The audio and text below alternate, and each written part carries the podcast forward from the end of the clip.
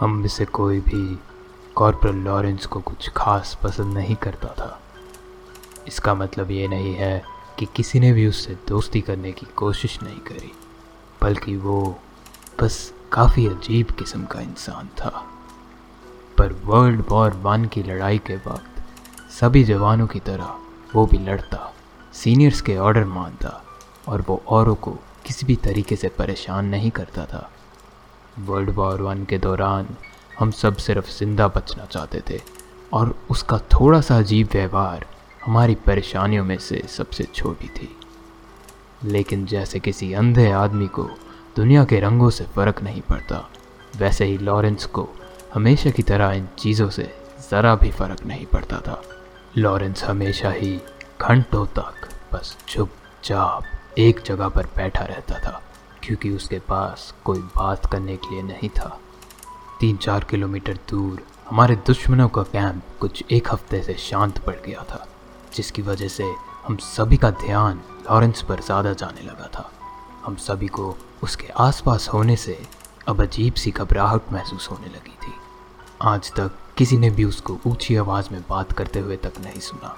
चिल्लाना छोड़ो, किसी ने कभी उसे हँसते हुए, खुश या उदास होते हुए भी नहीं उसकी अजीब हरकतों में से एक उसका लोगों को कुछ मिनट तक घूर घूर के देखना था। वो ज़्यादातर रातें सोता नहीं था और बस नींद में पूरी रात कुछ ना कुछ बड़बड़ाता रहता था। कभी कभार जब आसपास के सिपाहियों को कुछ बातें समझ आती तो वो जो चीज़ें बोल रहा होता, वो काफ़ी भयानक होती थी। एक सिपाही ने तो अपना टेंट ही बदल लिया, जब उसने कॉर्पोरल लॉरेंस की ज़ुबान से बड़बड़ाते हुए अपनी बेटी का नाम सुना, जिसके बाद कॉर्पोरल लॉरेंस धीरे धीरे हंसने लग गया। काफ़ी सिपाहियों का मानना था कि उसको कैंप से बाहर निकालने के लिए ही उसको दुश्मनों के कैंप की तरफ़ भेजा गया था। लॉरेंस के साथ चौदह और सिपाहियों को दुश्मन के इलाके की जाँच करने के लिए और अगर मुमकिन हुआ तो कब्जा करने के लिए भेजा गया था। अब जब कॉर्पोरल लॉरेंस अपने कैंप में नहीं था तो बाकी सिपाहियों ने सवाल पूछना शुरू कर दिया था। लॉरेंस ने कभी भी अपने घर या परिवार के बारे में बात नहीं करी। उसके लिए आज तक कोई चिट्ठी नहीं आई और ना ही उसने कभी किसी को कोई खत भेजा। ये सवाल जवाब अब कैंप के सीनियर्स तक पहुँच चुके थे, लेकिन काफ़ी ढूँढने के बाद भी उसके आर्मी में यहाँ होने के ऑर्डर्स किसी को नहीं मिले। ये सबको याद था कि वो फ्रांस से मदद के लिए आए सिपाहियों की टोली के साथ आया था, लेकिन लॉरेंस की जानकारी की कोई भी कागज़ी कार्रवाई नहीं थी। फ्रांस से आई टोली के बाकी सिपाहियों ने भी यही बताया कि उसको उनके साथ यहाँ आने से एक रात पहले ही डाला गया था। और उससे पहले किसी ने भी उसको कभी नहीं देखा था। कॉर्पोरल के श्रापित होने की अफवाहें अब कैंप में फैलना शुरू हो गई थी। उसके आसपास के सिपाहियों को गहरी चोटों या बीमारियों का सामना करना पड़ा था और उसके टेंट में से हमेशा एक अजीब सी मिट्टी, आग और पसीने की मिली जुली बदबू आती थी।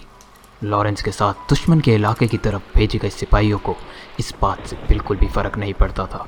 उनकी नज़रों में लॉरेंस उन्हीं की तरह लाखों लोगों में से एक था, जो कभी भी मौत के पैगाम में बदल सकता था। वो सभी तेज़ी से, लेकिन छुपते हुए आगे बढ़े जा रहे थे। कभी मिट्टियों में रेंगते हुए तो कभी दीवारों पर टापते हुए, अब वो दुश्मनों के इलाके के पास पहुँच गए थे। दुश्मन के इलाके में पहुँचते ही, उनका स्वागत जर्मन सिपाहियों की गोलियों ने नहीं, बल्कि एक अजीब से सन्नाटे ने किया। ये सोचकर कि ये एक चाल ना हो, सभी सिपाही घबराते हुए धीरे धीरे पूरे इलाके की तलाशी ले रहे थे। सभी सिपाहियों को दीवारों की दरारों में और कमरे के अंधेरे कोनों में एक अजीब सा बदबूदार चिपचिपा, काले रंग का कीचड़ दिखाई दिया, जिसको छूने पर शरीर पे खुजली शुरू हो जाती थी। प्राइवेट डिक्सन को वहाँ पर पहली लाश मिली, जिसको देखते ही उसको उल्टी आ गई। देखने से समझ आ रहा था ये किसी आदमी की हड्डियाँ थी। उस लाश की हड्डियाँ पूरे कमरे में इधर उधर पड़ी हुई थी और शरीर के ऊपर का मांस पूरे कमरे में ज़मीन पे किसी तरह से रगड़ा हुआ था। दरवाजे के ठीक सामने रखे सबसे लंबे बिस्तर पर एक खोपड़ी पड़ी हुई थी, जो कि मानो उन्हीं की तरफ़ देख रही थी। इस कैंप पे ऐसी सिर्फ़ ये एक लाश नहीं, बल्कि ऐसी कई लाशों की हड्डियाँ मिली। ये नई हड्डी या कला हुआ मांस पिछले मिले हुए अवशेषों से कहीं बदतर हालत में था। सभी सिपाही उल्टी करते हुए इस जगह से दूर भागते हुए दिखाई दे रहे थे। कॉर्पोरल लॉरेंस पहला सिपाही था, जिसे वहाँ पर वो गड्ढा दिखाई दिया था। वो छोटा सा छेद था। छेद की गहराई चार फीट से ज़्यादा की नहीं होगी, लेकिन उस छेद के अंदर का अंधेरा उसके अंदर की जाँच करने से रोक रहा था। प्राइवेट डिक्सन वहाँ कॉर्पोरल की थोड़ी सी दूरी पे ही खड़ा था, जब उसने कॉर्पोरल लॉरेंस का पैर फिसलते हुए और कॉर्पोरल लॉरेंस को उस छेद में सर के बल गिरते हुए देखा। बाद में पूछे जाने पर प्राइवेट डिक्सन को कुछ नहीं पता था कि लॉरेंस के साथ उन दो मिनट में क्या हुआ, जब वो उस गड्ढे में गिरा हुआ था। डिक्सन ने बताया कि उस गड्ढे के अंदर देखने पर कुछ नज़र तो नहीं आ रहा था और कोई भी रोशनी उस अंधेरे में एक फीट से ज़्यादा आगे का कुछ नहीं दिखा रही थी। वहाँ पत्थरों की, कीड़ों की और किसी अजीब से पानी की इधर उधर हिलने की आवाज़ें सुनाई दे रही थी। जब प्राइवेट डिक्सन ने मदद के लिए सिपाहियों को आवाज़ लगाई, तभी उस गड्ढे में से बहुत ही तेज़ी से एक बदबूदार गंध आने लगी और मदद के लिए आए सिपाहियों ने उसे गड्ढे के साइड में उल्टी करते हुए पाया। और सिपाहियों के वहाँ पहुँचते ही उन सभी ने उस अंधेरे गड्ढे में से एक हाथ को उभरता हुआ देखा। उन सिपाहियों ने अपनी बंदूकें उसी हाथ पर तान दी और उस गड्ढे में जो कोई भी था, उसे खुद को पहचानने के लिए चिल्लाने लगे। उनके देखते ही देखते उस गड्ढे में से दूसरा हाथ उभरा और धीरे धीरे कॉर्पोरल लॉरेंस का सफ़ेद पड़ा कांपता हुआ चेहरा उस गड्ढे से बाहर निकलता हुआ दिखाई दिया। लॉरेंस का पूरा शरीर उस काले कीचड़ से लदा हुआ था, जब वो खांसते और ज़ोर ज़ोर से हाफते हुए उस गड्ढे से बाहर निकल आया। गड्ढे से बाहर निकलते ही वो ज़ोर ज़ोर से वही काले रंग की कीचड़ से भरी उल्टी करने लग गया। उसकी आँखें चौड़ी होकर इधर उधर घोरे जा रही थी। उसका पूरा शरीर मरी हुई मछली की तरह लंगड़ा गया था। सिपाही अब इससे ज़्यादा नहीं झेल सकते थे। कॉर्पोरल लॉरेंस के शरीर को उठाते हुए बिना छुप छुपाए वो सभी वहाँ से वापसी दौड़ने लगे। वो सभी पहली बार इतनी तेज़ी से दौड़े होंगे और बेस कैंप पर हाफते और कांपते हुए पहुँचे।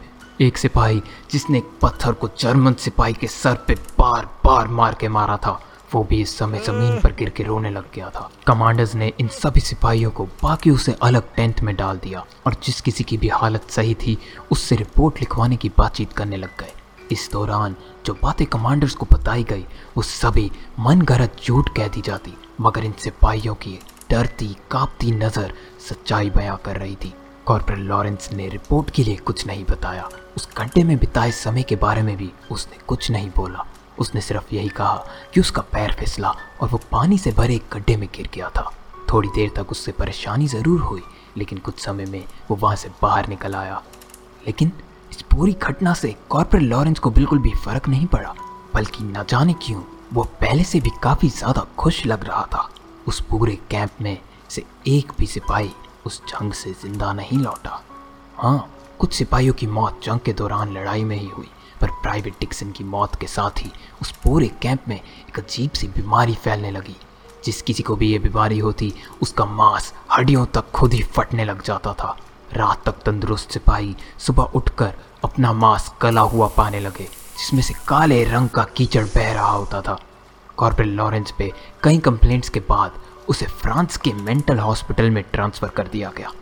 उसका व्यवहार दिन भर दिन बदतर होए जा रहा था और अब वो बाकी लोगों से अंधेरे में सुनाई देती आवाज़ें और मांस के पन्नों से बनी किताबों की जैसी भयानक बातें करने लग गया था। वो कई बार अपने कमरे से गायब हो जाता और घंटों बाद हॉस्पिटल की किसी कोने में मिलता। बंद कमरे से वो बाहर कैसे निकलता पूछे जाने पर वो बस खुद से बनाया एक गाना गुनगुनाने लगता था। उसके कमरे में से हमेशा एक अजीब सी मिट्टी, आग और पसीने की मिली जुली बदबू सी आती थी। वो जहाँ भी जाता था, उसके बेस कैंप में फैली बीमारी उस जगह पर भी फैलने लग जाती थी। उसको काफ़ी बार एक जगह से दूसरी जगह ट्रांसफ़र करने की कोशिश की गई, लेकिन उसके ऊपर कोई भी कागज़ी कार्रवाई ना होने के कारण इसमें भी काफ़ी दिक्कत आती थी। यहाँ तक कि कॉर्पोरेट लॉरेंस का बर्थ सर्टिफिकेट तक नहीं था। इस सब के दौरान भी लॉरेंस घंटों तक बस चौकड़ी मार कर एक जगह पर बैठा रहता था और बीच बीच में कोई गाना गुनगुनाता रहता था। नवंबर का महीना चल रहा था जब एक रात तीन बजे हॉस्पिटल की एक नर्स अपनी ड्यूटी ख़त्म होने से और दूसरी नर्स के वहाँ आने से पाँच मिनट पहले ही एक कमरे से निकल गई और उस रात उस कमरे में से कॉर्पोरल लॉरेंस और अट्ठारह लोग अचानक ही गायब हो गए। उस पूरे कमरे में तेल, जंग और सड़ने की बदबू फैल गई थी।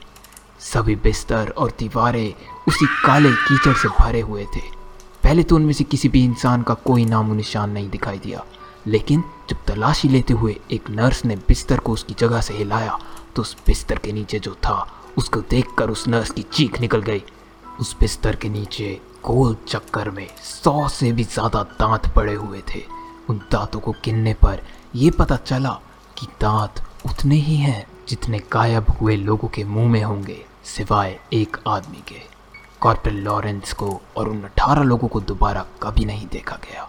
इस घटना को वर्ल्ड वॉर की बाकी घटनाओं ने छुपा लिया और सभी लोग इसे जल्द ही भूल भी गए। लेकिन फिर भी अजीब मौत, अचानक गायब हुए सिपाही और कुछ दिन बाद उनका मानसिक रूप से बदल कर मिलना, अजीब काली परछाइयों का पीछा करना और ऐसी कई भयानक कहानियों का आना बंद नहीं हुआ। उम्मीद है आपको आज की ये कहानी पसंद आई होगी। ये कहानी बनाने के लिए मुझे कई सारी नई चीज़ें सीखनी पड़ी और बहुत ही ज़्यादा समय लगाना पड़ा। ये बहुत ही मुश्किल वीडियो थी और अगर आपको ये वीडियो थोड़ी भी पसंद आई तो हमें कमेंट्स में ज़रूर बताएँ। अपने दोस्तों के साथ इसे जितना शेयर हो सके शेयर करें। और अगर आपको फ्यूचर में ऐसी और एनिमेटेड वीडियोस देखनी है तो हमें कमेंट्स में ज़रूर बताएँ। इस वीडियो को लाइक करें और हमारे चैनल को सब्सक्राइब करना ना भूलें। अभी के लिए अलविदा और आपसे जल्द ही दोबारा मुलाकात होगी।